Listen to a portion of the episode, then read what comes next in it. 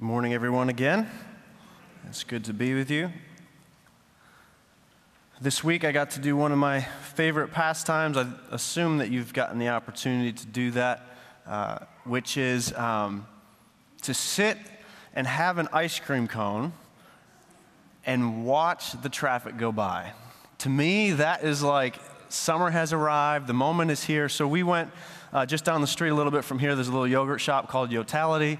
Uh, we went in there and like I had to scold the kids for putting all the can, you know, like putting too many t- toppings on. Do you know that they do it by weight, right? And so you have to talk through kids like, yes, that strawberry is healthy for you, but it's got water in it, and so it weighs a lot more. Let's do no strawberries and do something like graham crackers that weighs a lot less. And you, so you work through all of those things. Are any of you as stingy as I am when it comes to your parenting skills? All right, there's one of you. Okay. So you go through all of that, and then it was just me and the kids. Uh, Aaron was out with, with someone else, and so it was just me and the kids were sitting there. We had ridden our bikes there, and so our bikes were kind of parked off to the side, and we sat on the benches. And so then we just sat there and watched the cars go by. And there's something about that kind of moment, that's something that was in my childhood, I'm not sure, but just to be eating your ice cream, watching the cars go by, and then I pick up, you know, some of the games that I used to as a kid. And you say, okay, the first one to see a red First one to see a red pickup truck, just shout, I got it. And so uh, we do that for a little while. You know, the first person to see a dog in a car, shout, I got it. And so Elias is three years old, and he just keeps shouting, I got it. And there's, there's no red trucks anywhere around whatsoever. We know that he's lying, but, you know, it's okay because he's three. And uh, so it just was a beautiful, like, moment for me. Just like, that's a snapshot of, like, what was the perfect evening uh, just to be there with my kids eating ice cream. So I read an article this week, and there's, there's, this is one of you know thousands of them that are out there, but this was in Austin, Texas. Uh, there is a place called Must Love Ice Cream that you can uh, earn a T-shirt that says "I came, I ate, I conquered."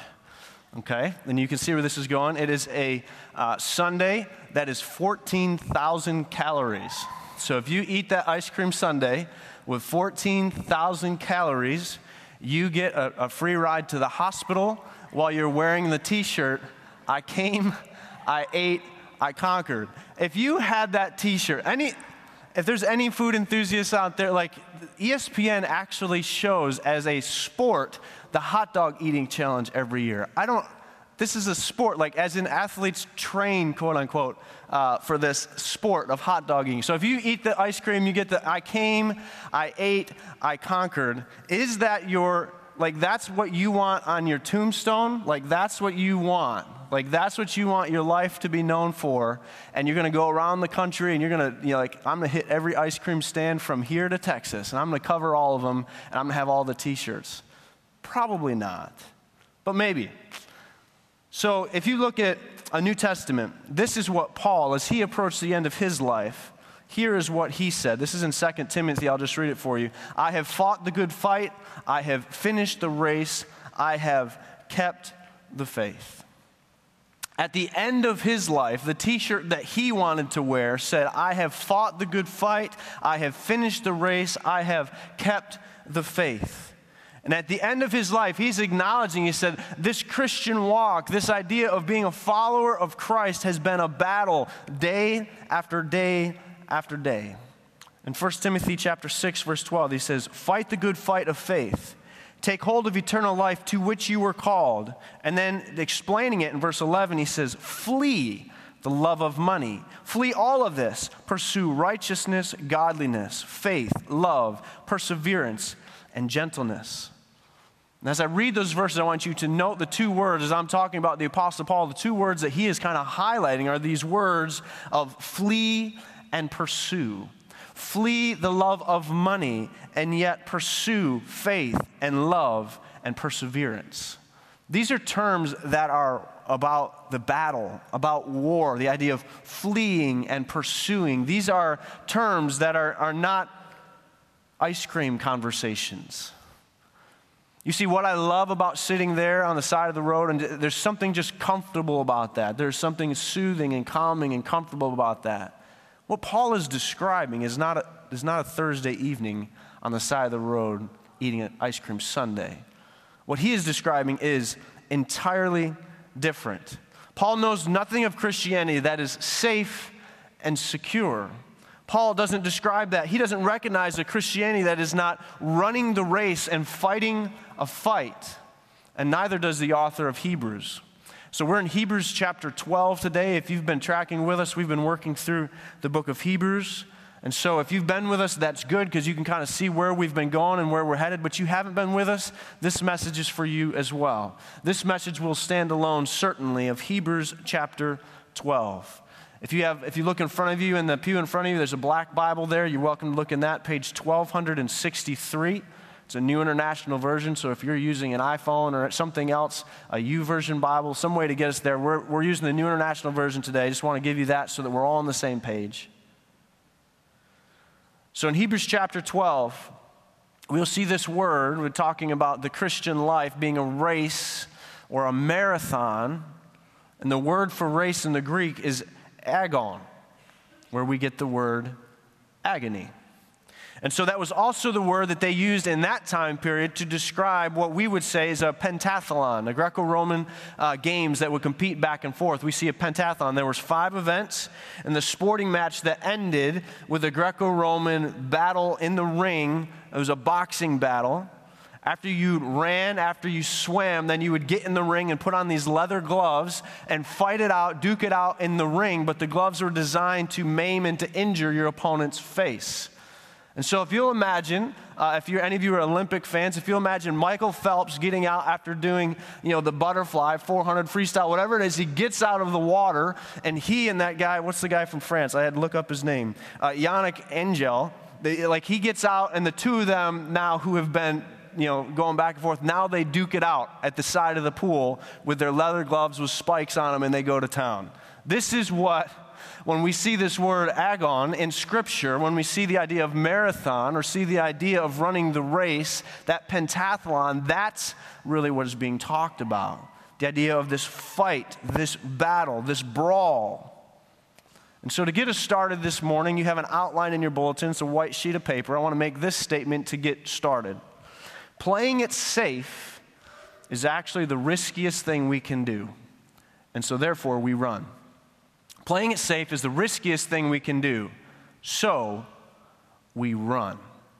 Playing it safe is the riskiest thing we can do. In 1987, uh, there was 10,000 Ford workers who came to work that morning and suddenly did not have a job not because of any decisions they had made, but because of the decisions that were made above them. And all of a sudden, 10,000 people did not have a job on that day when they came to work. What they had decided to do was spend their life doing the safe thing, doing the job that this was day after day and, and doing their work. And all of a sudden, they found themselves unemployed because they had found themselves in what they thought was safety.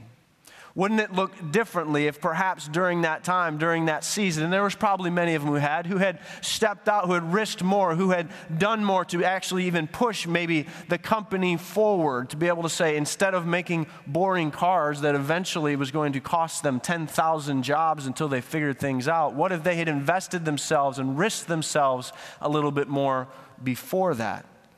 And guess what? 10,000 people that morning suddenly found themselves in a dangerous, risky situation. So, actually, playing it safe is the riskiest thing to do, so we run. We have some fill ins for you this morning. The first fill in I have for you is this We train for the race.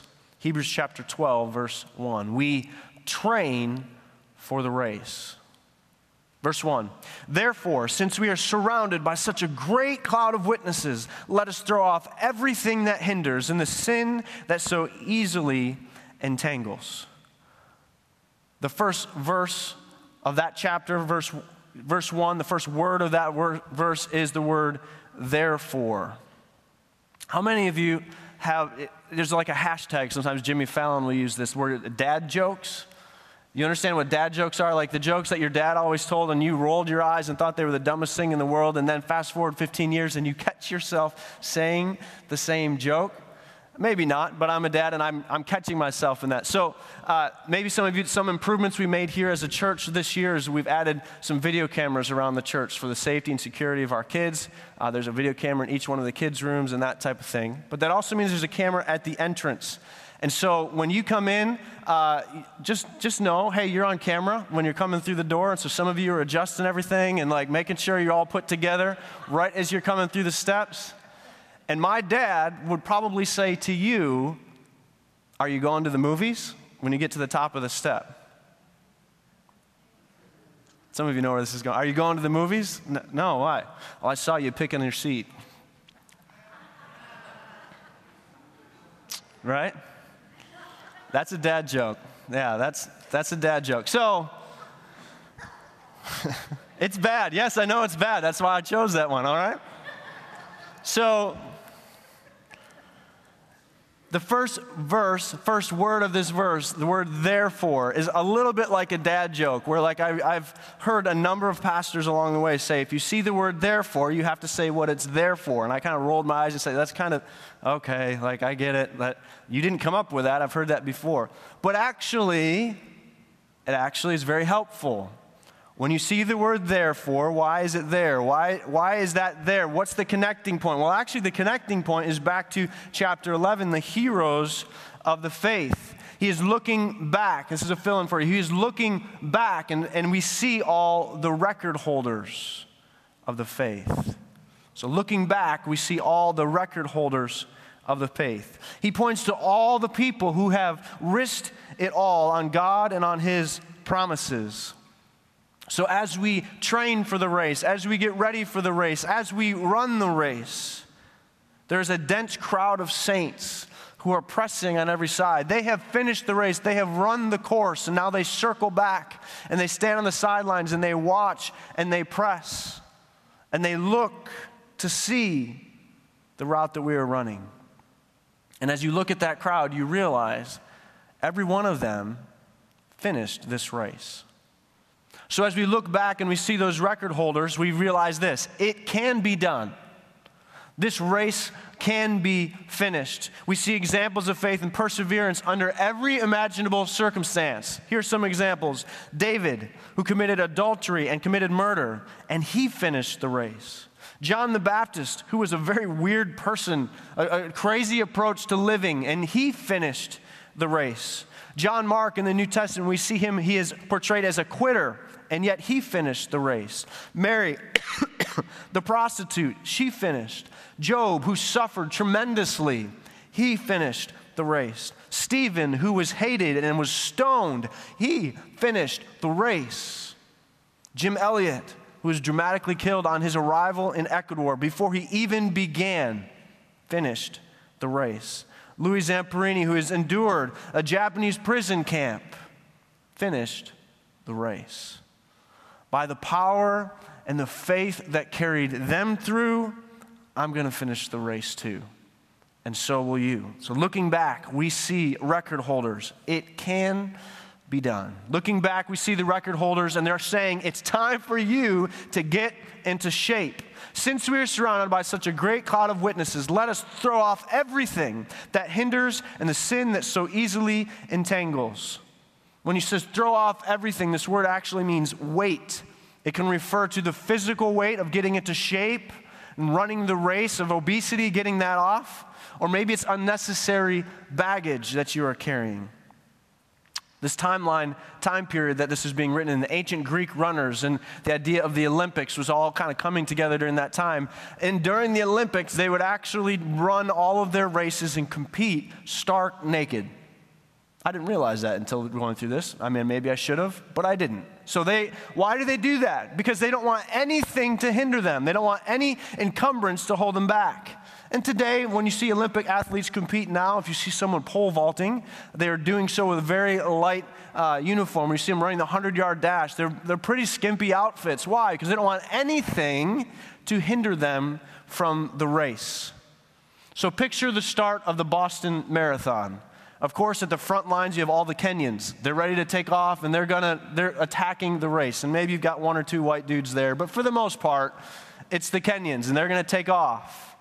And then there's this overweight guy in a parka, blue jeans, combat boots, and a backpack at the race line, at the starting line, and you talk to him, you say, Man, what is going on?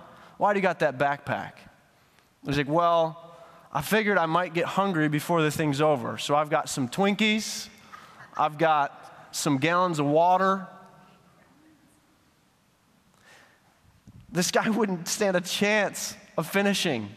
There's no way that he is going to be able to pursue, not winning the race, certainly, just finishing the race would be impossible. Because why? Because he has not laid aside everything that hinders him. Here, actually, encumbrances or that that hinders is actually separated from sin.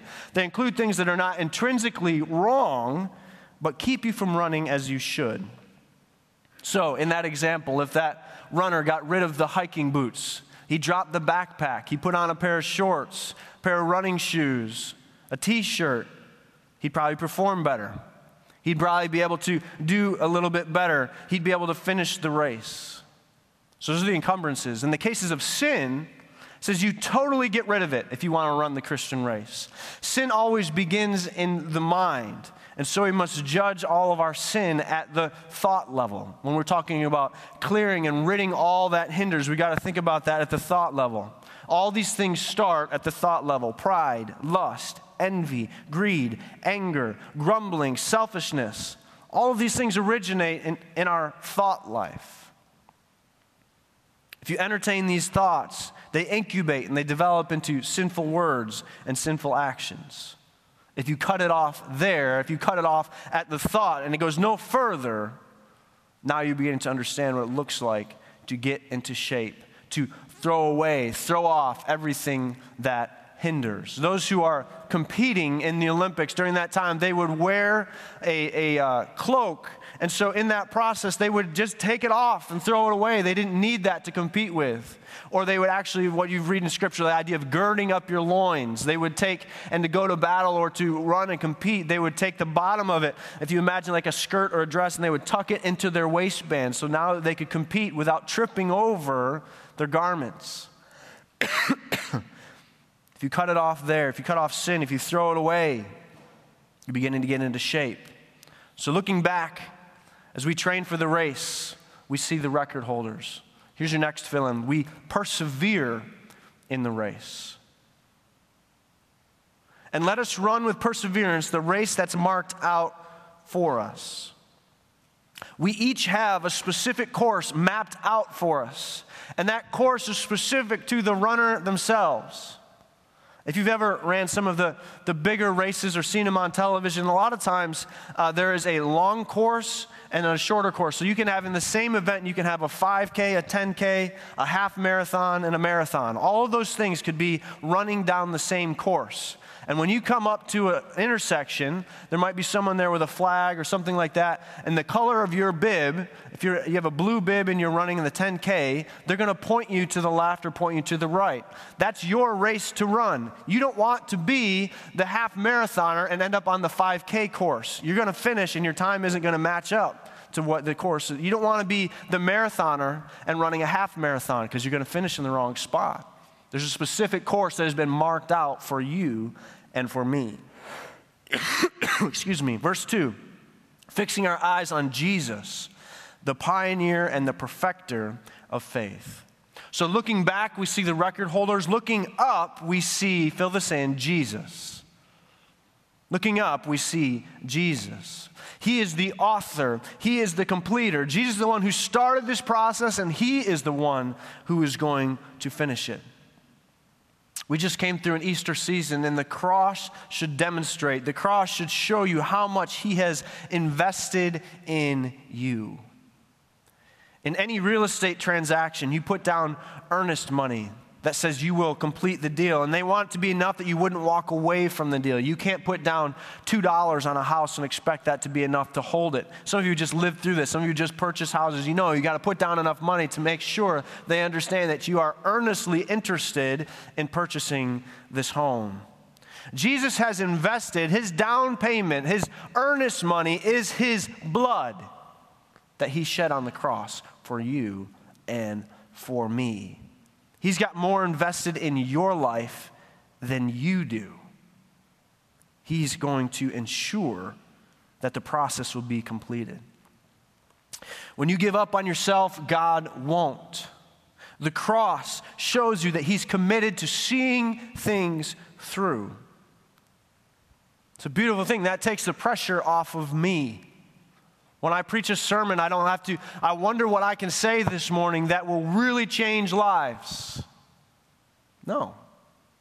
That's what His job is. That's what the Holy Spirit's job is to move into lives and, and, and change lives. That's not my job. That takes the pressure off of me. It takes the pressure off of you. When you say, Well, how am I ever going to change my behavior? How am I ever going to change my life? You don't have to. Jesus will because He is the founder, He is the protector. He put down blood as earnest money on your life. In a sense, you are already, you are running a race that's already been won. So, of course, you can get up. He's already set the course out for you, He has already provided for you the assurance of victory and the power to get there. That's what Jesus has done. He has given a perfect model of faith from start to finish. He trusted his Father from the beginning to end when he was on earth and running the race here and demonstrated for us how we can do it.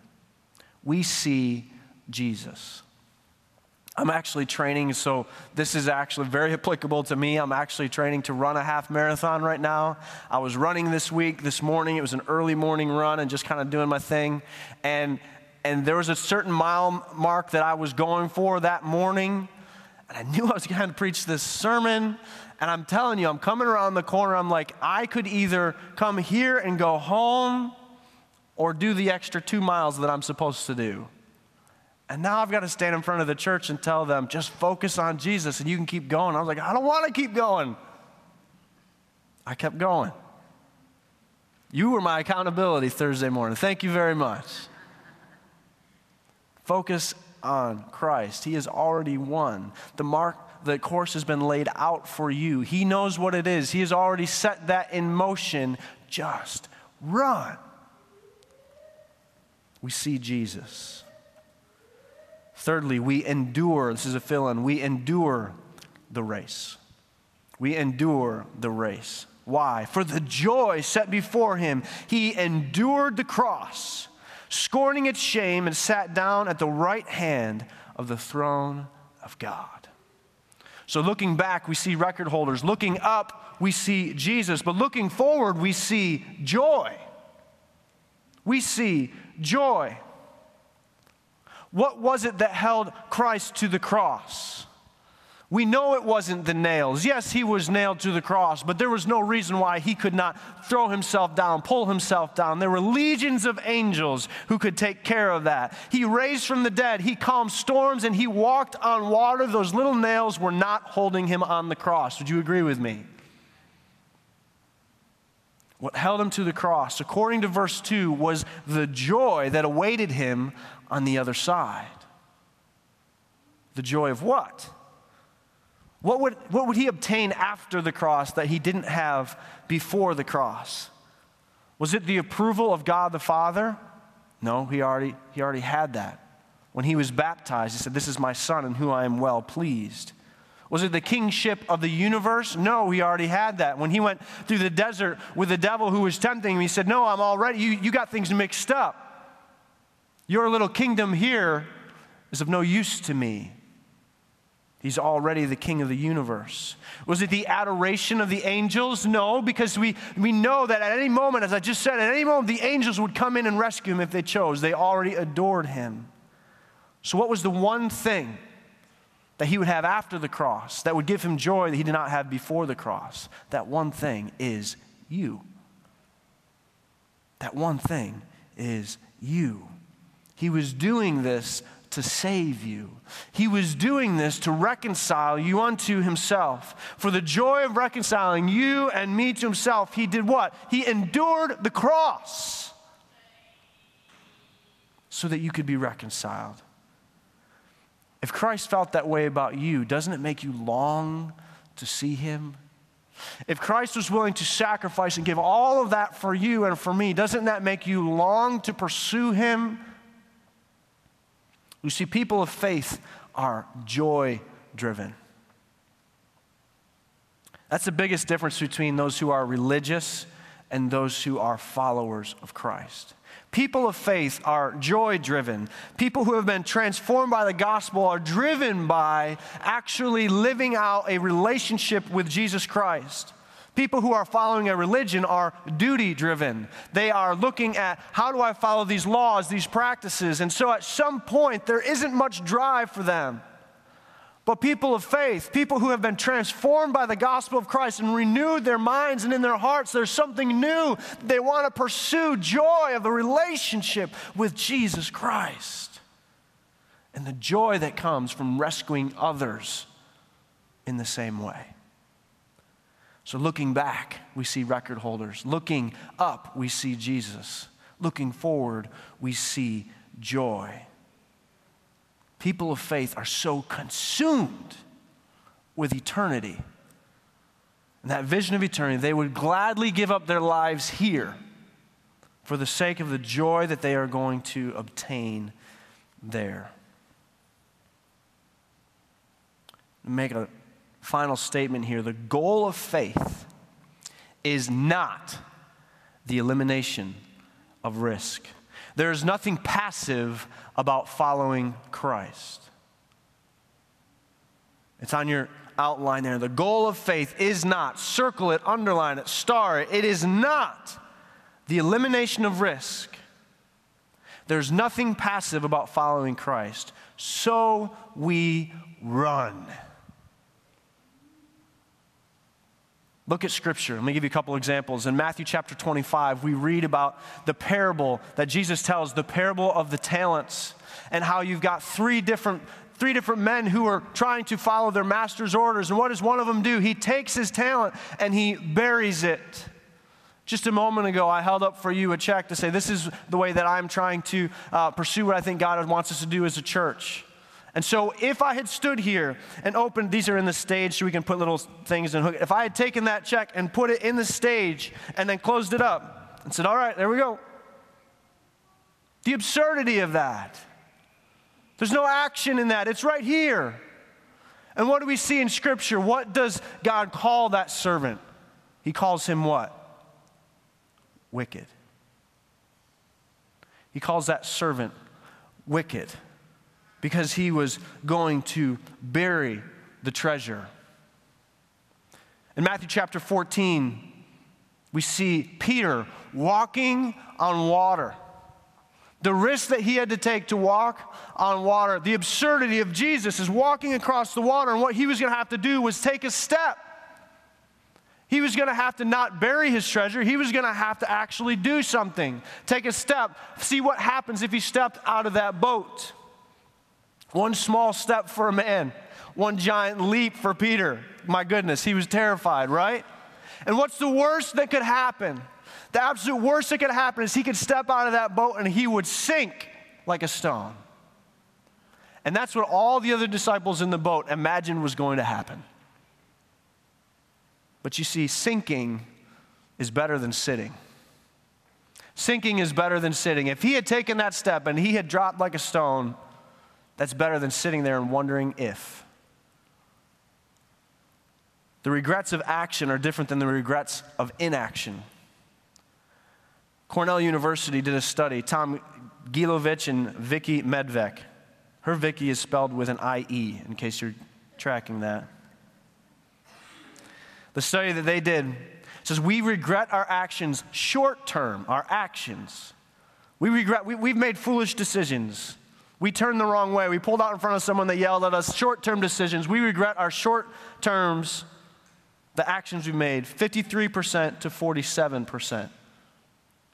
But we, we regret our inactions long term 84% to 16%. What does that mean? What those missed opportunities you and I will regret for the rest of our lives. The regret of inaction. Peter wasn't going to make that mistake. And so Peter stepped out of the boat. And you know that when he stepped out of the boat, he began sinking and he called out to Christ, Some sinking. And he grabbed a hold of him by the hair, pulls him up. What happened to the other disciples? They sat there, they never got out of the boat. And the rest of their lives, they know that Peter was the one that stepped out. And so we fast forward to Matthew chapter 16 and we see Peter's confession. He says, You are the Christ, the Son of God. And Jesus' response is, Thou art Peter, and upon this rock I will build my church. And what? The gates of hell shall not prevail against it. I spent the day in Rochester yesterday with like a marathon of soccer games. We've got two different kids on two different teams, and we were going all over the place. And four hours of, or excuse me, four games of soccer that took like 14 hours. I don't know how that works, but it did. And if you see my daughter Dalia today, she's got a sunburned face, a poor kid. It was cold and sunburned, is how it worked out. We were out there all day. If you've been around you know, youth soccer, youth basketball, it doesn't matter. You've been around some of these youth sports, if you've been a coach, you've just been a parent on the sideline, particularly at the younger ages, there's a moment when, when the ball comes to your kid and all of a sudden they turn or they turn and shoot or they turn and kick it in and they're going the wrong way. And everyone on the side says, wait, wait, wait, wait.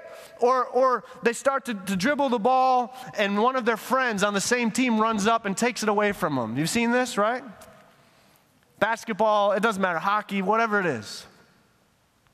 And what do you scream from the sidelines? Or what do you pleasantly encourage from the sidelines? You're on offense. You're on offense. And don't you know that that cloud of witnesses is standing on the side sometimes in our lives, shouting, You're on offense.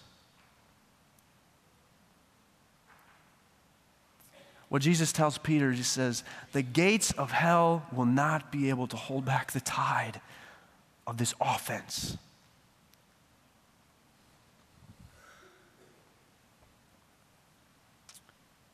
We watch a lot of Animal Planet in our house.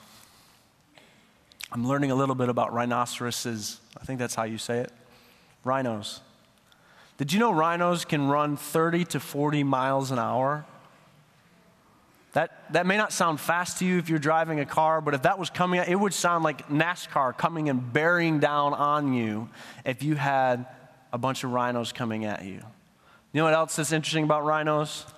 They can see three feet in front of their face. So, another animal that runs 30 miles an hour, just to give you context, is a squirrel or a chipmunk. When they run across the power lines in the backyard and your dog chases them back and forth and all that happens, that thing scampering across back and forth, that's 30 miles an hour. Imagine a rhinoceros running at 30 miles an hour back and forth on your power lines, and you're starting to get a little bit of piece of what's going on. 30 miles an hour can see three feet in front of its face. Guess what a herd or a group of rhinos are called? A crash. Isn't that appropriate? Because they're running at 30 miles an hour and they can't see three feet in front of their face. What would it look like if here at church on a Sunday morning that our ushers who were in the back that they were issuing crash helmets when you came through the door? What if, what if they were you know, they've installed seatbelts in the pew so that you can buckle in? What if uh, there, was, there was life jackets at every pew, underneath the pew? We let you know that ahead of time. Hey, and just, just in case so you know, if there's anything happens, you know, these are the doors, this is this, and there's life jackets underneath, pull out the seat. All of that, that, that was part of our normal Sunday morning routine. And there was signal flares at the end of every, at the end of every pew. What would we be communicating there? We're on offense, people. We're on offense. We're about to go into battle. We're about to run headlong into something, and God is going to show up because this is a God of offense. And Jesus was calling his people to be on offense. So, as a matter of illustration, I dug out. Does anyone have an I Love Me box at home? I've got one of those. It was just this box of stuff that was really exciting at some point in my life, and I thought it was really important to keep. So these are my track spikes from high school. And I had a reputation on the team of having the nastiest smelling feet that you can imagine. Uh, when we would go on an away uh, trip, uh, we would actually have to, myself and there's a couple other guys on the bus, that we would have to roll down the windows, uh, tie a knot, and hang our shoes out the window and roll it back up so that we wouldn't choke everybody else out on the bus on the return trip. So, fortunately, I added up 22 years ago when I was running with these cleats. And my closet has 22 years of stench has gradually worked its way out. They're not quite as bad as they used to. But these track spikes, they've got some broken spikes. And I know because I used to run track and I pole vaulted and different things like that. I know that on the, the excuse me, wrong shoe, on the right shoe, you know, I, I pole vaulted and I know that this, this cleat right here is missing because I came down hard one day pole vaulting and I cut, I've got a scar running down by my knee when that one broke off right there. You see it? When that one broke off right there, I literally have a scar to prove that cleat went into my leg, and there it is. These shoes are damaged, they are broken, they've seen a lot of activity, they've seen a lot of miles. Why? Because I've run in them. These pair of shoes, I told you I was training for a half marathon. These are the ones I ran the half marathon in. I don't like keep all my shoes ever. I these just giving you an example here. And so I get these out this morning because I want you to, oh man.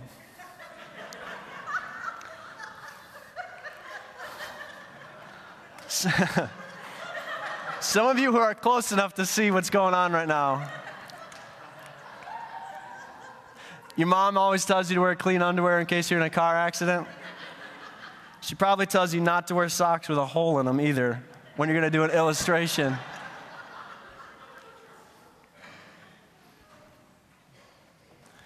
So we need to be prepared to run. We need to be prepared to attack and throw off the things that are holding us back. I'm only going to take off my jacket.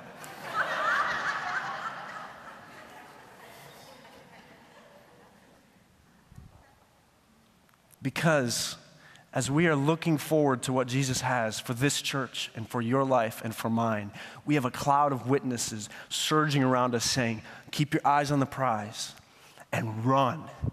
And you're gonna have some scars and you're gonna get hurt and you're gonna get damaged, but run. Because following Christ, there is nothing passive about following Christ. There's no victory in wearing a t shirt. I came, I ate, and I conquered. There's so much more that Christ has for you and for me. As the band comes up this morning, dear Lord, we love you. We praise you and we thank you for this time. Lord, we pray that your word would speak true today. Lord, that we would be a church that would run, that would come out of the starting blocks as fast as we possibly can Lord, there are some who are going to stumble, there are some who are going to fall. And that's what the body of Christ is all about, is picking one another up. But we have to run. And so this cloud of witnesses that you describe, Lord, is, is surging around us, pointing, calling, calling us to endure, calling us to take steps. And so, Lord, we, we respond to you this morning in that way. Taking steps might be different for many. If you're here this morning and your step is to write a letter, your step is to make a phone call, your step is to submit that resume, your step is to shake that hand, greet that person. Your step is to resign from your job, move. There's a different race course marked out for each person in this room, Lord. But I pray that they would be bold enough to take steps to run. In Jesus' name we pray. Amen. Would you stand as we worship? I will be in the back. As the focus is attention, attention is focused forward. I would love to talk to anyone who would want to come back and talk for just a few moments as we sing together. Would you stand?